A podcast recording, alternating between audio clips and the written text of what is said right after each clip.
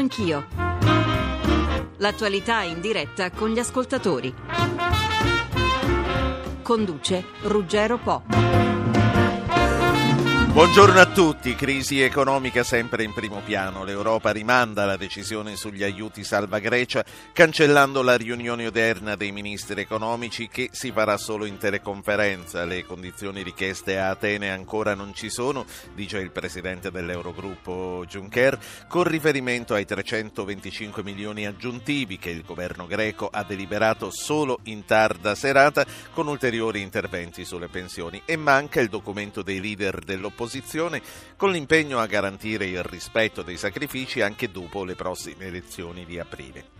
Crisi che spostandoci a Roma induce il governo a rinunciare alla candidatura per le Olimpiadi del 2020. Troppo alto il rischio di sforare i preventivi, i precedenti non mancano, a cominciare da Atene, ma anche a Londra, dove i conti certamente li sanno fare, le cose non vanno meglio e anche se non detto apertamente i nostri precedenti personali autorizzano a temere sprechi e malaffare. Questo il menù che questa mattina proponiamo a voi e ai nostri ospiti 800 05 0001 il numero verde per intervenire, 335 699 2949 per gli sms, Radio Anch'io, Radio 1 Rai, la pagina Facebook, dateci dentro, il nostro viaggio comincia da Atene e da Bruxelles. Luca Patrignani, a Atene, l'inviato del giornale Radio Rai, buongiorno Patrignani. Buongiorno a voi e agli ascoltatori. Atene reagisce con sconcerto al rinvio delle decisioni europee sugli aiuti finanziari. Ieri sera lo anticipavi in apertura la riunione fiume del Consiglio dei Ministri del governo greco, una riunione che secondo fonti eh, presenti alla riunione appunto è stata frenetica, tesissima. È stato raggiunto un accordo di massima su questi famosi ulteriori 325 milioni di euro di tagli. La stragrande maggioranza, 300 milioni di euro, dovrebbero arrivare da riduzioni delle pensioni, riduzioni che per alcuni settori, per esempio quello delle banche o dei lavoratori del settore elettrico e per le pensioni fra virgolette più alte, dai 1200 euro in più, potrebbero essere anche del 20%, tagli del 20%. Il resto arriverà da riduzioni delle spese per gli armamenti, ma soprattutto per le spese eh, dei medicinali. In realtà però questa è soltanto una delle condizioni che ancora eh, l'Europa ritiene manchino, un'altra è la firma di questa famosa lettera di intenti, di impegno da parte di tutti i leader politici eh, ellenici di portare avanti comunque il piano di austerità chiunque vinca le prossime elezioni anticipate di aprile. Su questo fronte ieri sera c'era ormai la certezza che il leader del partito eh, socialista Papandreou avesse firmato questa lettera di intenti, mentre si attende per questa mattina, ma qui il condizionale è ancora d'obbligo, la firma anche del leader della formazione di centrodestra Nuova Democrazia. In realtà qui c'è anche un clima eh, quasi di eh, campagna elettorale già iniziata in vista eh, di aprile aprile, distanze, i partiti eh, marcano delle eh, differenze l'uno dall'altro e tutto questo continua ad aumentare un mix di tensione sociale che davvero inizia a diventare preoccupante. Ieri c'è stata una manifest- piccola manifestazione assolutamente pacifica di pensionati, ma per esempio la rabbia dei pensionati con questi tagli è sicuramente destinata ad aumentare. Sì, eh, Luca Patrignani, allora grazie per questi aggiornamenti che ci hai dato dalla capitale greca, noi ci spostiamo alla capitale europea, se così si può definire, a Bruxelles dove c'è Giuseppina Paterniti, corrispondente RAI. Paterniti, buongiorno. Buongiorno, buongiorno a voi. Che cosa significa questo, questo rinvio dell'Eurogruppo?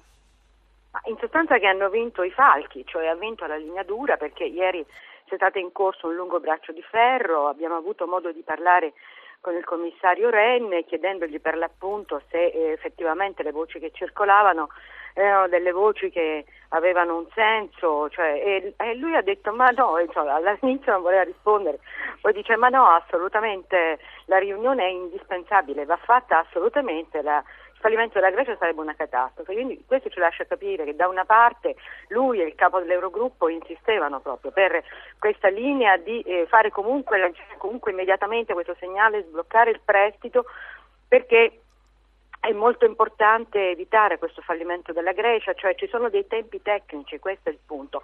Se non si dà entro um, al massimo due o tre giorni il via libera al, al, prestito, non ci sono i tempi tecnici poi per arrivare al pagamento dei creditori di Atene perché i titoli sono in scadenza a metà marzo.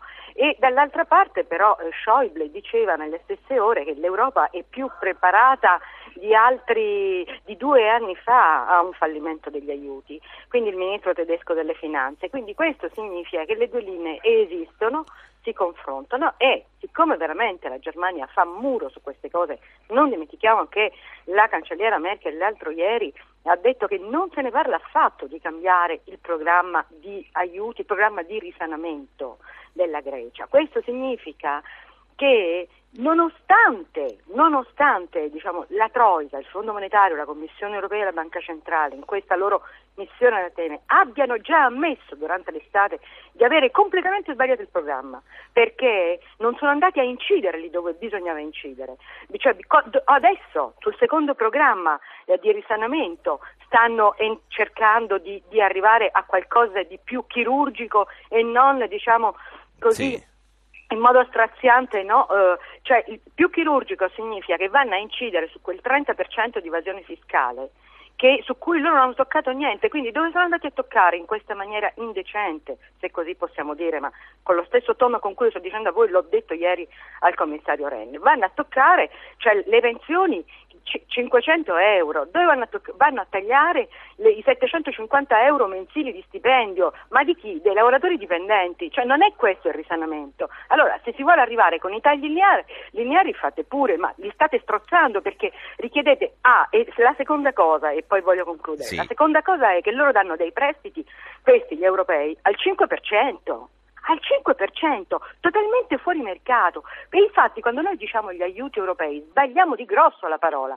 Ha detto un prestito al 5%, fuori mercato. Cioè noi li stiamo strozzando. Terza cosa, sì. non so se è sfuggito o se l'avete visto, cioè, ma è, è stata riportata, insomma, senza dare troppo rilievo sulla stampa anche italiana, sì. la, la, la notizia che Francia e Germania hanno imposto alla Grecia di fare degli acquisti di fare degli acquisti di, di, di, sul, sul, fronte militare. Certo, cioè è, è, stata ampiamente riportata, tra l'altro è stata oggetto di mm. discussione anche nella nostra trasmissione di ieri. Tieni, guarda Ruggero, avete fatto bene, perché il punto lì è che questi 325 milioni che mancavano, i, i, i partiti politici si sono rifiutati di incidere con questi 325 sì. milioni sulle pensioni, sono quelli che mancavano al bilancio annuale, no?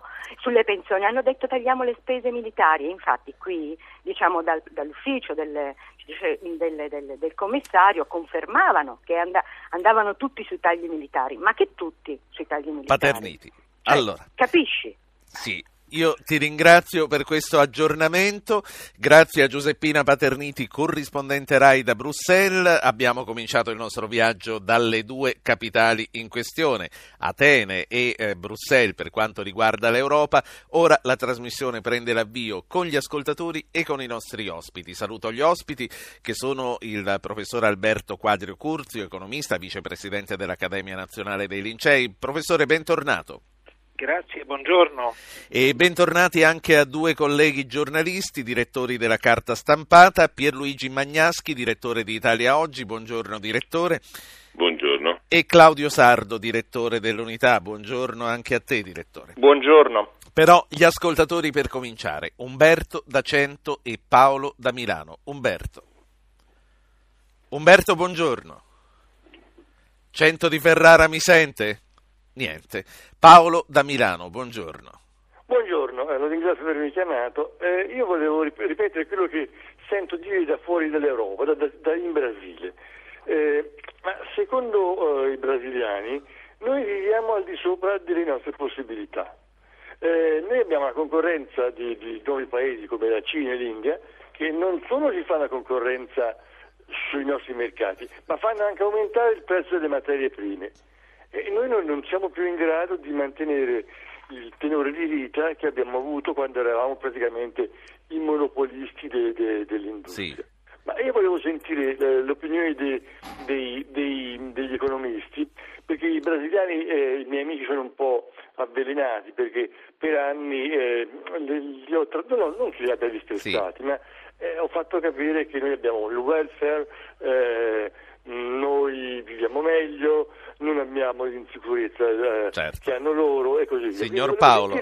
È un'opinione eh, diciamo di parte oppure... Sentiamo, sentiamo che cosa ne pensano i nostri ospiti, i nostri interlocutori, tra l'altro per trovare gente che ci accusa di vivere al di sopra delle nostre, responsa- delle nostre possibilità non c'è bisogno di andare a San Paolo, basta fermarci a Berlino. Professor Quadrio Curzio, prima di parlare della Grecia, io voglio chiedere a lei da ex atleta, lei tre volte campione italiano di sci, un po' le dispiace che non facciamo le Olimpiadi nel 2020? Ma dal punto di vista degli ideali di partecipazione a scala internazionale di tutti i popoli, essendo le Olimpiadi anche un veicolo di pace, certamente mi dispiace. Dal punto di vista tuttavia di un'analisi accurata dei costi e dei benefici delle Olimpiadi a Roma, ritengo che la scelta del governo sia stata una scelta molto saggia perché vi sono due profili. Da un lato è un governo questo che dovrebbe lasciare in eredità al governo che verrà poi l'onere di sostenere un costo assai considerevole ed in secondo luogo perché sappiamo che varie Olimpiadi non hanno portato quei successi che erano stati prefigurati. Il caso migliore credo fu quello di Los Angeles dell'84, si parlò abbastanza bene anche di Barcellona e di Atalanta, anche se lì i conti sono molto traballanti ancora. Il caso drammatico fu quello di Atene che credo ancora oggi stia ammortizzando, ahimè, i certo. costi di quelle Olimpiadi, quindi credo che la scelta sia stata oculata. D'altra parte gli stessi conti eh, elaborati da una commissione autorevole non lasciavano uno spazio di ottimismo sufficiente per prendere una decisione a favore delle Olimpiadi. Certo. Prima, prima, di venire alla Grecia vorrei chiedere un parere anche ai due giornalisti sulla rinuncia a Roma eh, 2020. Claudio Sardo, eh, è stata una scelta responsabile questa rinuncia e gli italiani hanno apprezzato, come abbiamo sentito anche dai numerosissimi messaggi di approvazione che sono stati citati a prima di tutto questa mattina e che anche noi abbiamo ricevuto. Ma non è anche la rinuncia un sogno? Non è come rinunciare a innamorarsi per paura di soffrire, Sardo? Ma ehm, diciamo, non la metterei sul sentimentale, però devo confessare che a me, ad esempio, ha lasciato molto la mare in bocca questa decisione, perché ora mm, il professor Quadrocurzio ha spiegato poco fa, mm, con, eh, ha usato diciamo, degli argomenti molto convincenti. Eh, le Olimpiadi sono state in alcune circostanze un volano di crescita. Eh, in alcune circostanze, ad esempio l'esperienza di Atene è invece drammatica. Però io non vorrei che da, questo, da questa decisione eh, insomma, in qualche modo si lasciasse l'idea di un'Italia incapace. Ecco, se, se diciamo, il comitato organizzatore non dà garanzie sufficienti si poteva sostituire. Se temiamo una crescita dei costi o aree grigie eh, si, si, un, un, governo capace, un governo, eh, un governo presente a se stesso, deve far rispettare le leggi, deve contenere i costi. Non possiamo, secondo me, lasciare l'idea di un'Italia sfiduciata sì. che non è in grado di controllare i suoi conti, che non è in grado di fare programmi a, medio, a media e lunga scadenza. Ora, io naturalmente rispetto questa decisione e, ah, insomma, anch'io sento questo sospiro di sollievo degli italiani che dicono eh, meno male abbiamo magari evitato che ci possano essere sprechi, insomma il caso dei mondiali di nuoto è l'ultimo sì. esempio triste diciamo, delle nostre certo. esperienze di organizzazione internazionale, però questo, questo sentimento non mi piace, ecco, io penso che sia il momento di, invece di rilanciare, riportare l'Italia in Serie A, eh, alzare la testa. Sì. Momento, il rigore è, è, è, un fatto apprezzabile, sarà un elemento di risanamento dell'Italia solo se è combinato con questo sì. orgoglio e capacità di guardare il futuro. Probabilmente un governo con una prospettiva così limitata diciamo, al risanamento dei conti forse non poteva scegliere altro. Certo. Mi auguro che,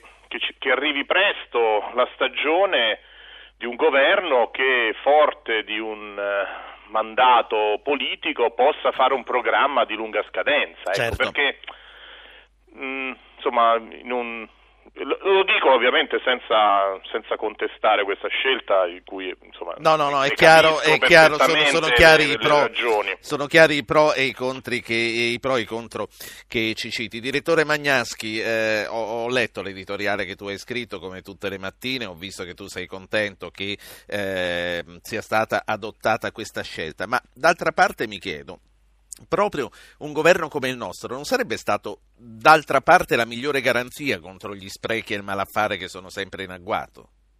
Beh, essendo io molto più sedentario del professor Quadrio, Quadro Curzio, eh, cioè, mi è molto più facile essere... Non hai un medagliere, direttore? Non ho un medagliere, appunto, però mi rendo conto sono molto preoccupato di quello che dice Sardo, che pur apprezzo molto come giornalista, dice che se ci fosse stato un governo forte probabilmente avrebbe eh, scelto la via della spesa allegra, quella spesa allegra l'aggiungo io.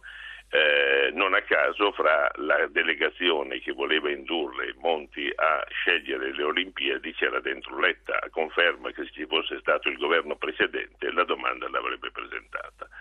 Ora è vero che con i sogni si avanza, si può fare un balzo in avanti, ma alle volte con i sogni si può anche andare a sbattere. Quindi adesso secondo me è il momento del realismo, di dire facciamo le cose che sono alla nostra portata. Prendiamo un caso che riguarda l'Italia del Nord, ma l'Italia intera, che è l'Expo 2015 nata con grande entusiasmo, strappata alla Turchia, adesso avanza lentamente con capitali sempre più eh, ridotti, con della gente che responsabilmente la sta gestendo molto bene, ma che sarà inevitabilmente un Expo di serie B per mancanza di capitali. Allora Roma che è già cementificata, Roma che non riesce per mancanza di capitali a realizzare la linea della metropolitana, che sempre per mancanza di soldi eh, non riesce a fare la, il grande raccordo anulare esterno che tutti ritengono sia indispensabile, che non riesce a far, ad allargare l'aeroporto di Fiumicino sempre per mancanza di soldi, eh, che è l'hub che attira i turisti una città oltretutto Roma che sì. eh, è, ha già tutti i turisti che vuole, che aumentano, il problema non è attirarli, il problema è accoglierli e oggi Roma certo. non è in grado di accoglierli. Voglio chiudere questo, questo, capitolo eh, dedicato a Roma per poi passare alla Grecia e alle altre questioni, ma è inevitabile che di Roma si continuerà a parlare anche con le telefonate. A proposito, c'è un ascoltatore che di questo vuole parlare, quindi chiudiamo questa parentesi con Rino da Sondrio, poi con un Umberto da Cento che abbiamo recuperato, ritorniamo sulla Grecia. Rino, prego, buongiorno. Buongiorno, buongiorno a tutti, mi scuso per la voce, sono un po' raffreddato. Si sente benissimo, eh, può parlare. Grazie, eh, condivido ampiamente le scelte e le motivazioni adotte ovviamente dal capo del governo, perché presumo che la stessa decisione sarebbe stata presa certamente anche nei confronti di una città diversa da Roma.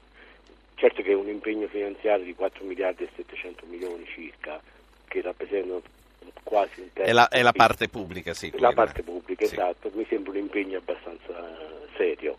Eh, secondo me le, la, la, presentazione o la proposta, la candidatura eh, per eh, essere assegnataria della, dello svolgimento delle, delle Olimpiadi andrebbe fatto tenendo conto anche del proprio bilancio da parte delle nazioni, quindi i requisiti e i parametri andrebbero valutati. Quindi lei dice e conferma eh, non c'erano le condizioni per poterlo fare ed è stata una scelta responsabile. Grazie signor Rino. Umberto da Cento, dov'era prima? Buongiorno. Buongiorno, era caduta la linea. Eccoci qua. La mia è così, una considerazione, una domanda agli ospiti.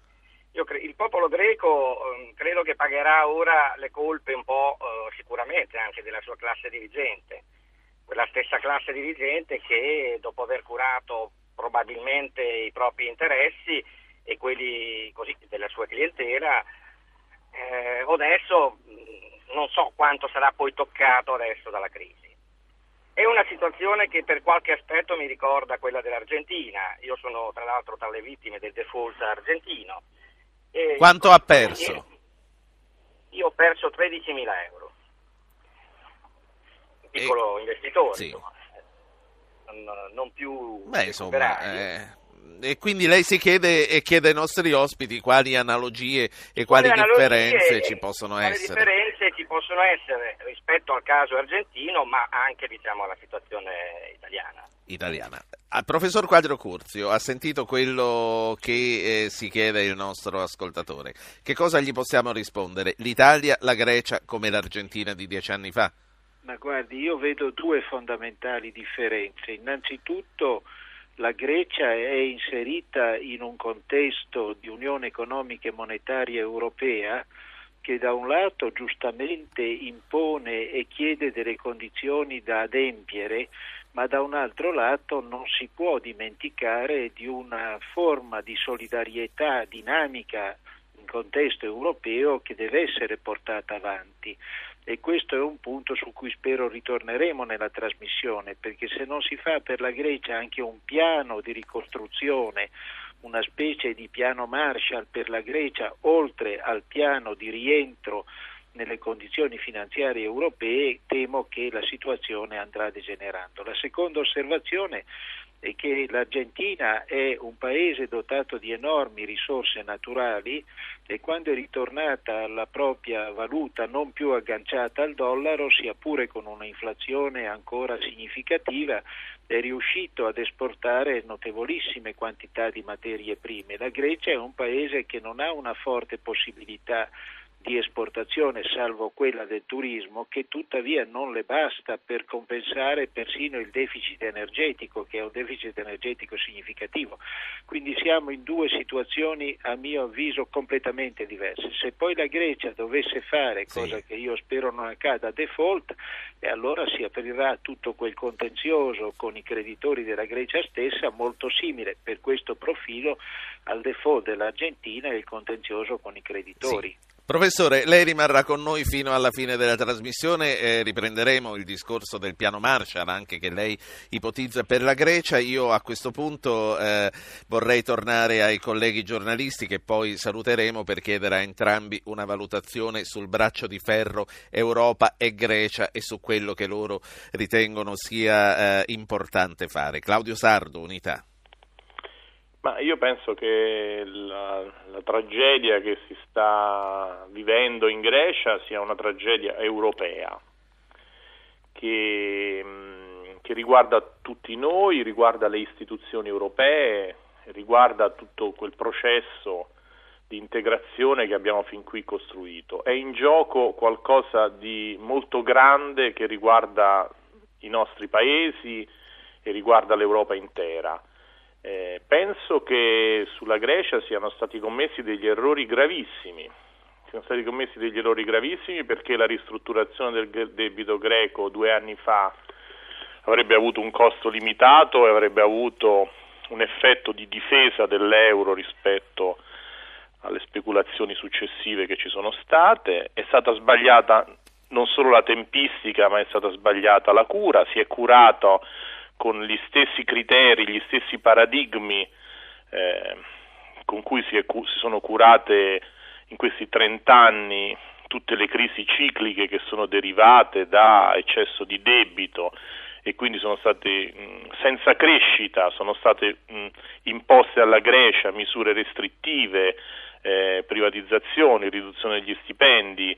Eh, questo ha provocato il paradosso che eh, il, quando è iniziata la cura europea il debito era al 125, certo un debito fraudolento, nascosto eh, dalle autorità greche, quindi diciamo con un fatto di talmente grave slealtà che le opinioni pubbliche dei paesi europei, innanzitutto quella tedesca, ha reagito con grande durezza perché diciamo, nascosto, sono stati nascosti i conti, però diciamo, da quei conti ad oggi abbiamo un aumento eh, esponenziale del, del, debito greco. Certo. Non è che la, la, cura ha portato una riduzione del debito, quindi diciamo, l'Europa ha fallito, ha fallito sulla pelle dei greci, sta creando dei gravissimi problemi democratici perché eh, il paradosso, leggevo i sondaggi di questi giorni, la destra greca che è responsabile del fallimento della bancarotta fraudolenta potrebbe vincere le prossime elezioni. Ma ci sono altri, quindi diciamo, do, dopo che eh, è stata responsabile prima di quello che è accaduto, ma ci sono altri paradossi democratici la, l'Unione Europea chiede a tutti i partiti sì. greci di eh, eh, dare attuazione, al prog- di impegnarsi fin d'ora per attuare il programma che ora viene concordato indipendentemente da, dal risultato elettorale. Nello stesso tempo avviene che in Francia Hollande dice che se vincerà lui le elezioni presidenziali francesi sì. cambierà quel piano. Direttore. Qui, sì. no, no. Io penso che, no, volevo soltanto concludere, sì. non voglio rubare altro tempo, io penso che il tema sia la politica europea, cioè come l'Europa è capace di affrontare questa crisi, che è una crisi di crescita, è una crisi di sviluppo, è una crisi, eh, la crisi una, mh, mm, della, dello squilibrio tra la, sì. le bilance commerciali. E volevo anche dire una cosa a Magnaschi po- sulla vicenda sì. di prima. E eh, poi gli passiamo la palla perché abbiamo poi gli passiamo tempi, la palla. Sì. Io penso che, mh, naturalmente sono d'accordo con tutte le cose che ha detto, è evidente che lo spettro degli, degli insuccessi passati pesa sulla decisione sulle Olimpiadi. Noi abbiamo avuto fallimenti, non solo i mondiali di nuoto, abbiamo avuto i mondiali di calcio, sono stati un fallimento, però ci sono state anche cose che sono state invece positive, ad esempio i mondiali del 60 e ad esempio anche... E anche Torino 2006. Torino 2006, poi c'è stato anche diciamo, il giubileo che ha portato degli investimenti che sono rimasti a Roma. Lui ha fatto tutto un elenco di, deficit infrastrutturali di Roma, ma se non, facciamo, se non ci sono delle occasioni per fare degli investimenti ti chiedo di chiudere, direttore. Come facciamo a sollevarci, a rilanciare questo paese? Direttore Magnaschi, direttore Magnaschi eh, sì. la risposta, e poi voglio tornare alla Grecia, eh, vi chiedo di, di, di trattenervi al massimo in due o tre minuti, prego Magnaschi. Molto bene, il, uh, il problema della Grecia, come giustamente ha detto Sardo, è estremamente complesso, ci sono delle responsabilità da parte di tutti, primo della Grecia che ha, una, una, ha come si dice, eh, stabilito l'ingresso nell'euro sulla base di una eh, contabilità truccata, sarebbe come se un allievo di terza media anziché avere la maturità classica si, eh, la falsificasse e si presentasse all'università, evidentemente avrebbe qualche difficoltà di inserimento. Quindi imbroglioni greci, incapaci gli europei che di fronte a dei contabilità evidentemente truccata non sono riusciti a capire che era in queste condizioni oppure o non hanno, hanno voluto hanno, e hanno fatto finta di niente. Appunto, come si e... dice, ci sono o ci fanno. ecco, che i greci, eh, diciamo, i greci come pubblica amministrazione, ma anche come cittadinanza, come sindacati, abbiano vissuto largamente al di sopra dei, suoi, dei loro mezzi è evidente, risulta dai fatti. Il New York Times ha citato il caso di un'isoletta dove c'è una scuola con 20 studenti e 6 professori di ginnastica. Ecco questo per dare l'idea del punto di partenza. Allora, eh, sono nate lì le Olimpiadi, direttore. Eh, eh. Poi ci hanno aggiunto le Olimpiadi, come giustamente diceva il professor Quadrio Curzio, che la- lasciano delle conseguenze economico-finanziarie. Adesso, eh, non solo, la Grecia è stata aiutata, sia pure in ritardo, dalla Unione Europea e dalle istituzioni ad esse connesse, ma eh, come si dice ha assunto impegni a fronte di questi finanziamenti, ma poi non li ha ottemperati. Quindi, ad esempio, in paesi che sono seri e che a noi non piacciono per il momento, ma facciamo male come la Germania, non, non tornano i conti, cioè dicono ti aiutiamo e lo hanno fatto in ritardo, questa è una loro colpa, però ti devi aiutare. Allora quando noi parliamo della Germania immaginiamo che sia come l'America negli anni 50, cioè il paese sì. dove eh, i frutti maturano senza coltivarli e via dicendo. Do solo un dato. La Germania oggi ha il 10% della sua popolazione, cioè più di 7 milioni di persone, che vivono con un reddito medio di 740 euro al mese. Quindi non è il paese della cuccagna, è un paese che si è dato certo. delle regole e che evidentemente sta attento alle risorse così come queste vengono io, utilizzate. Io con questo dato chiuderei eh, questa prima parte della trasmissione di oggi e saluto e ringrazio per essere stati con noi Claudio Sardo che è direttore dell'Unità e Pierluigi Magnaschi direttore di Italia Oggi, pubblicità e poi ritorniamo. Eccoci qua. chiedo scusa per il colpo di tosse, eccoci qua, altri ospiti ci hanno raggiunto, saluto Enrico Cisnetto, economista, buongiorno Cisnetto. Buongiorno. Cisnetto è fondatore e animatore di Cortina Incontra e voglio aprire e chiudere brevemente una parentesi, per questo ha recentemente ricevuto il premio dell'Ongarone Fiere Dolomiti 2012, congratulazioni Cisnetto. Grazie, grazie. E poi eh, saluto Francesco Daveri, economista dell'Università di Parma, buongiorno Daveri. Buongiorno. E con noi resta il professor Quadrio Curzio. La prima parte, come avete sentito, si è un po' dilatata. Cerchiamo di avere un passo più svelto in questa seconda parte per fare in tempo a dire tutte le cose che ci restano da dire. E cominciamo dagli ascoltatori che sono i padroni della nostra trasmissione. Emilio da Milano e Andrea da Acquiterme. Emilio. Eh, buongiorno, buongiorno. Buongiorno. Eh, io ho, ho sentito un po' quello che è stato detto anche dal professor Quadrio Curzio però volevo andare un po' indietro al fatto di quando è stata creata la moneta unica. A chi ha fatto comodo avere dei paesi la Grecia per esempio non aveva una struttura industriale, si sa benissimo che, che poi i conti sono stati eh, eh, dei conti poco limpidi, ma chi doveva controllare che questi conti fossero più, eh, più seri sotto l'aspetto certo. anche de... Ecco allora, a chi invece ha fatto comodo far entrare paesi come la Grecia, la Spagna, il Portogallo, anche l'Italia, perché anche l'Italia no, eh, aveva i, i, conti poco in ordine. Cioè, eh, chi ha fatto comodo? Ha certo, è chiara, è chiara la domanda. Purtroppo non è molto chiaro il collegamento telefonico. Abbiamo capito quello che lei vuole chiedere e avrà subito una risposta. Andrea da Acquiterme. Sì, buongiorno a tutti, ma io mi chiedo e vi chiedo, ma ce l'ha detto il dottore di rovinarci la vita, la salute con questa situazione di questa maledetta valuta e di questa maledetta Europa? Ma vi rendete conto che se tornassimo, se facessimo un referendum, perderebbe l'euro alla grande? Ma io chiedo solo, vi, vi chiedo solo ma la, la, la, Grecia, se la Grecia avesse la sua sfigatissima dracma svalutata, condurrebbe una vita dignitosa e decorosa ancora nel suo paese. Ma perché dobbiamo dipendere? Io lavoro con i tedeschi, li rappresento in Italia, sì. ma perché dobbiamo dipendere da loro, farci mettere i piedi sopra?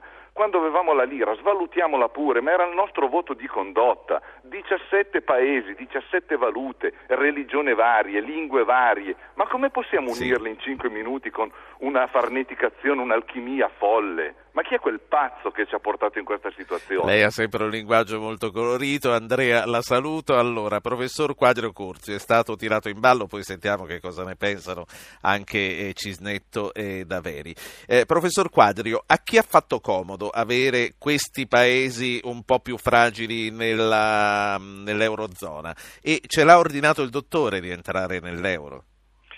Ma guardi, la costruzione europea è stato un grande ideale che a mio avviso ha realizzato un sistema istituzionale ed economico necessario per i tempi d'oggi.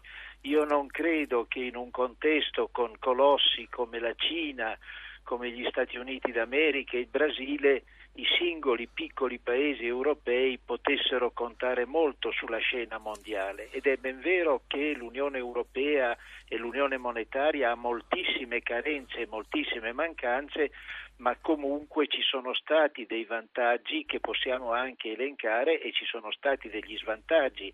Io ritengo che i vantaggi siano superiori agli svantaggi. Innanzitutto l'unificazione monetaria ha ridotto in molti paesi, tra cui l'Italia, sì. l'inflazione che era veramente eh, significativa a due cifre, ha messo comunque i conti pubblici italiani sotto controllo perché è ben vero che il nostro debito su PIL è ricresciuto al 120 nella crisi, ma è altrettanto vero che dal, 2000, dal 1992 al 2007 il nostro debito pubblico su PIL era sceso al 100%, quindi in condizioni di normalità noi eravamo riusciti a mettere i conti pubblici sotto controllo ed infine, per bene o per male, molte imprese italiane sottoposte alla concorrenza internazionale si sono ammodernate, hanno aumentato la produttività e una effettiva capacità di export non drogato dalle svalutazioni. Le cosiddette imprese del quarto capitalismo italiano sono fior di imprese competitive per meriti propri, non per la svalutazione sì. della moneta nazionale. Naturalmente ci sono fior di limiti in contesto europeo, limiti che andranno superati perché una moneta unica e una politica monetaria unica senza altri strumenti di politica economica, Sì. ovviamente, come dice il Presidente Ciampi, la zoppia non può funzionare ed è questo che ci aspettiamo venga fatto al più presto. Enrico Cisnetto, eh, rimanendo sulla Grecia, per la Grecia l'uscita dall'euro è data da molti per scontata nonostante i sacrifici, nonostante una popolazione in ginocchio, nonostante tutto quello che l'Europa sta cercando di fare anche per un proprio tornaconto personale per non farla uscire. Come la si può accompagnare nel caso questa uscita per scongiurare comunque il peggio, Cisnetto? Beh, eh, io risponderei come la si doveva accompagnare, nel senso che se questa deve essere la scelta era, sarebbe stato bene farla molto tempo fa. Eh, aver trascinato questa situazione per eh, un anno e mezzo, quasi due, senza aver mai fatto definitivamente una scelta, cioè, o meno, o meglio, avendo eh, indicato la necessità di, che la Grecia rimanesse, ricordo in diverse circostanze le parole anche della stessa Merkel che diceva guai, sarebbe un disastro, eh, si aprirebbero scenari incontrollati, eccetera, eccetera, e anche con qualche ragione si è detta questa cosa.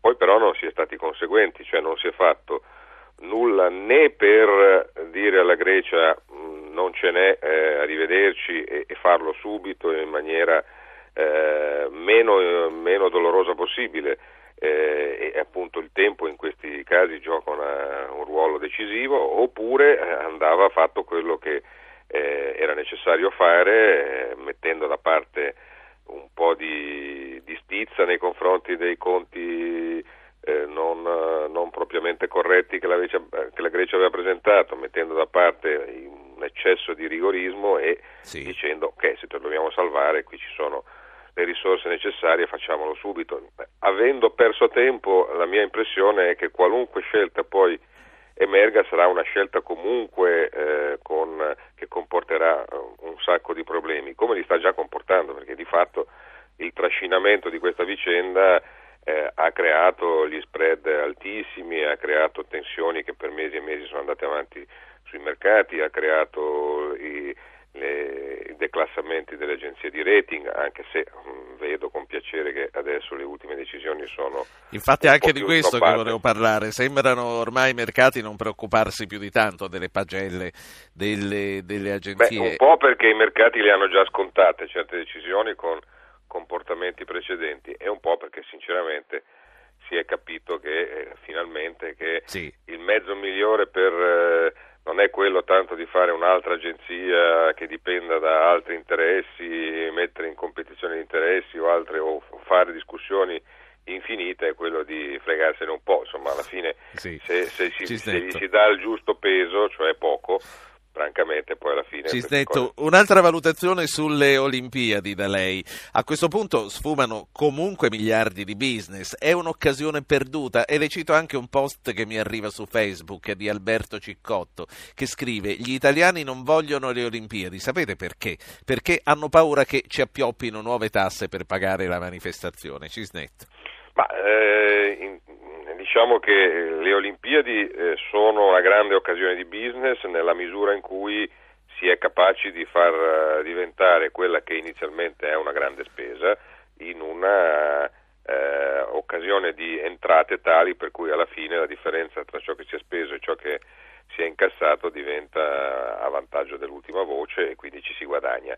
Eh, non è detto che succeda sempre così, ad Atene non è successo, si comincia a vociferare che non succederà neanche a Londra eh, quest'estate e anche perché evidentemente si sono nel corso del tempo rispetto ai budget aumentati, sono aumentati in corso d'opera i costi per, per certo. realizzare le opere eccetera. Qui c'era il vantaggio che... E questo è successo a Londra dove i conti li sanno fare, tra l'altro. Ecco, questo, questo, era un indicatore come dire, che evidentemente ha preoccupato. È anche vero che qui molte opere c'erano già, eh, ed è anche vero che ci eravamo spinti molto avanti, che forse se una decisione, che per carità è assolutamente legittima, in questa direzione andava presa, mm, forse era meglio prenderla prima. Certo capisco il senso della, della scelta, anche secondo me anche politica, di Monti, è un messaggio che eh, un paese che ha vissuto al di sopra delle proprie eh, possibilità, questa iniziativa che per certi versi può sembrare e, e può, potrebbe rischiare di essere una un lusso che non ci possiamo permettere, il messaggio che... È anche un po' il buon padre di famiglia che non fa la spesa grossa per aspettare tempi migliori. Sì, è anche vero che con questo concetto, come dire, rimarremo un paese in recessione perché eh, già, già c'è, c'è, in giro una psicologia eh, diffusa, ma anche tra coloro che non hanno alcuna problematica economica. Eh, l'altro giorno un manager eh, che prende stipendi molto alti mi diceva un, una volta le cravatte ne, nel, nei negozi eh, di abbigliamento mi facevano l'occhiolino e io mi fermavo e le compravo, adesso mi giro dall'altra parte. Quindi è un segnale anche per contenerci un po' nei consumi e per aspettare un anno a eh, comprare so, la macchina cons- nuova. I consumi sì. sono un volano dello sviluppo. Eh, certo. Professor Daveri, economista Università di Parma, credo sia la prima volta che ci sentiamo quasi. Lei, lei professore, era da tempo tra chi sconsigliava la candidatura per Roma eh, 2020. Che cosa dicono i suoi conti? Ma eh, i conti in realtà li ha, li ha, fatti la Commissione e quindi per carità mi sembra che i conti che aveva fatto la Commissione eh, di, di, Marco Fortis fossero dei conti, per quanto si possono fare dei conti che proiettano cifre al 2020, eh, dei conti eh, sostanzialmente ben fatti, però eh, in effetti lì si scontravano poi due principi, uno il tanto paga pantalone e l'altro la diligenza del buon padre di famiglia. Eh, I conti fino al 2020 si basavano su costi certi entro il 2020 2013 entrate invece molto congetturali o almeno parzialmente congetturali eh, da qui al 2020. In un momento in cui il nostro deficit pubblico, ricordiamolo, è ancora più vicino al 4% che allo 0% a cui arriveremo nel 2013, in un momento in cui stiamo chiedendo sacrifici a, a una a tante categorie di italiani, soprattutto anche quelli che hanno uno stipendio e che fanno fatica a arrivare alla fine del mese. Quindi eh, il rischio di fare un bagno di sangue, a mio avviso, è stato ponderato come più importante invece della potenzialità di mettere in piedi affari per, però magari per qualcuno e non certamente per tutta l'Italia. Quindi, Quindi, questo sicuramente è stato uno degli elementi che ha portato a mio avviso opportunamente a dire no. Quindi lei non condivide la valutazione di Cisnetto eh, quando dice in questo modo comunque si raffreddano i consumi e si ritarda la ripresa? Ma non con le Olimpiadi in realtà, con le mancate Olimpiadi si raffreddano uh, i consumi, i consumi sono raffreddati credo però inevitabilmente dal fatto sì. che dovuto, dobbiamo uh, uh, raffreddare il deficit pubblico, dobbiamo ridurre il deficit, dobbiamo ridurre il debito pubblico perché non possiamo più permetterci di lasciare il conto alle generazioni che devono venire, Professore, questo è l'elemento importante. La situazione greca che oggi è un altro dei punti in primissimo piano, come la vede e come vede questo braccio di ferro in corso tra Atene e Bruxelles? Ma è un braccio di ferro in cui, come dire, ognuno ha le sue colpe, ognuno non vuole rimanere col cerino acceso in mano, come succede purtroppo in occasioni che eh, sono, si possono assomigliare a dei precipizi. Eh, la Grecia certamente non ha fatto quello che doveva quando doveva tenere a, cont- eh, a bada i suoi conti, eh, è stata indubbiamente ha avuto un boom di ottimismo proprio in occasione dell'approvazione nel 97 del uh, programma di Olimpiadi, dell'assegnazione delle Olimpiadi ad Atene, da allora sono decollate da un lato la spesa pubblica e dall'altro anche gli investimenti privati che hanno pensato, anche con l'avvicinarsi dell'euro e la possibilità di entrare nell'euro, che le, la Grecia entrava in una fase differente. Quello che però bisogna ricordare anche a chi dice con la dracma si starebbe meglio eh, anche in Grecia, Bene, prima del 97 la Grecia per 30 anni era cresciuta dell'1% l'anno.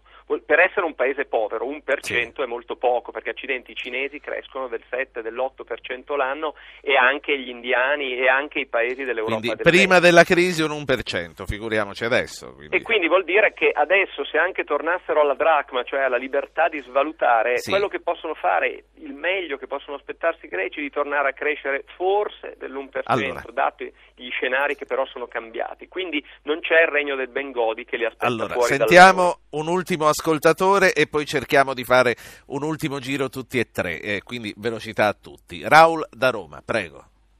Ah, pronto, buongiorno a tutti, grazie di avermi chiamato. Eh, su, sulle Olimpiadi di Roma eh, sono completamente d'accordo con quello che ha detto chi mi ha preceduto. Sì. Per quanto riguarda invece... Le hanno dette tutte e eh, due, sì. Come? Abbiamo avuto sia i favorevoli che i contrari, quindi lei eh, che cosa sostiene? No, no, no sostengo chi mi ha preceduto adesso. Ah sì, il certo, va bene, sì, Ha perfetto. spiegato esattamente Sì, come sì. stanno le cose, secondo me. E invece il problema che più mi preme è quello dell'Europa. E, e contrariamente ad alcuni che, che sono intervenuti, io ritengo invece che occorre più Europa, cioè nel senso che dobbiamo ricordare il messaggio di Spinelli. Altiero Spinelli, quando fu fatta l'Europa economica, diciamo così, l'Unione economica, disse che era un errore perché il primato della politica serve, eh, è fondamentale. Dunque io ritengo che bisogna eh, realizzare a breve, perché siamo adesso Sì. proprio al match point, immediatamente direi, fra qualche mese, un progetto di, un- di unione politica vera Sì, su cui decidere chiaro, proprio chiarissimo Raul, chiarissimo Raul. Che cosa ne pensa Enrico Cisnetto? Bisogna tornare alle radici? Ma eh, guardi, io sull'Europa ho un'idea, eh, naturalmente mi, mi- mi rifaccio a- ai vecchi concetti eh, ideali del- dell'Europa unita, degli Spinelli, degli Altiero Spinelli, ma penso che oggi non ci sia nessun bisogno di eh, accedere a quel tipo di eh, ideali perché c'è una motivazione molto più banalmente pratica che ci indica la strada del, del passo successivo che occorre fare, che è quello che manca, è mancato ai tempi in cui abbiamo fatto l'euro e manca adesso, che è quello del, un della costituzione di un governo federale a cui eh, gli stati devono eh, demandare un pezzo importante della loro attuale sovranità, e cioè eh, il fatto che occorre nella competizione globale che è fatta di grandissime dimensioni e Sì. di velocità di, di- di decisioni, occorre un soggetto molto più grande. Non ce la fa nessuno di- dei paesi europei attuali, nemmeno i più forti come, come la Germania, a competere in un contesto di giganti perché è come giocare a basket essendo alti 1,50 m. Per quanto si possa essere bravi, francamente, vincono coloro che sono alti 2 metri. Professor Daveri, Ma un'unione politica eh, è al momento una cosa prematura, data la situazione di grande divisione che ancora si, si respira dentro l'Europa, però certamente il primo passo verrà fatto in marzo, quando verrà approvato, speriamo, il Fiscal Compact e speriamo che venga approvato anche dal Regno Unito, ovvero sia questo patto fiscale in cui si porranno a mio avviso le basi per andare avanti sull'Unione, ovvero sia il punto di partenza è un po' quello degli Stati Uniti d'America, ovvero sia i singoli Stati non possono fare deficit Sì. pubblici perché altrimenti pagano tutti gli altri e questo è un sistema che non può funzionare, i tedeschi non sarebbero mai contenti di un sistema di questo tipo perché alla fin fine il portafoglio lo devono aprire loro. Però invece se si va in una situazione in cui naturalmente non vuol dire azzerare sempre e comunque il deficit pubblico, ma considerando le condizioni del ciclo, eh, quindi accettare i deficit nei tempi delle vacche magre e invece Sì. i surplus nelle- nei tempi di vacche grasse, eh, a quel punto eh, si può pensare di andare avanti con l'Unione Grazie. Europea e quindi anche di salvare la Grecia senza avere troppe paura che ingeneri una corsa al default anche degli altri paesi. grazie ad Averi, grazie a Cisnetto. Voglio chiudere con il professor Quadro Curzio. Troppe le cose che si vogliono affrontare, poco il tempo per farlo con tutte. Professore, intanto vorrei chiudere sulla Grecia e con quella considerazione lasciata in sospeso sul piano Marshall per la Grecia che lei aveva citato e poi riprendere anche le altre considerazioni che sono uscite. Ma guardi, sul piano Marshall, che si potrebbe anche chiamare piano Adenauer piuttosto che piano De Gasperi, piuttosto che piano Kohl, io credo si debba puntare perché è ben vero che la Grecia dovrà rispettare gli impegni finanziari che la consentono di rimanere in Europa, in Eurolandia, ma è altrettanto vero che un rilancio di quel paese è necessario per evitare una crisi sociale e forse anche istituzionale che nel contesto dell'Unione economica e monetaria europea, al di là ovviamente della solidarietà per la popolazione greca che in questo momento è in enorme difficoltà, sarebbe veramente smentire se stessa. L'Unione europea non deve e non può farlo. Quindi come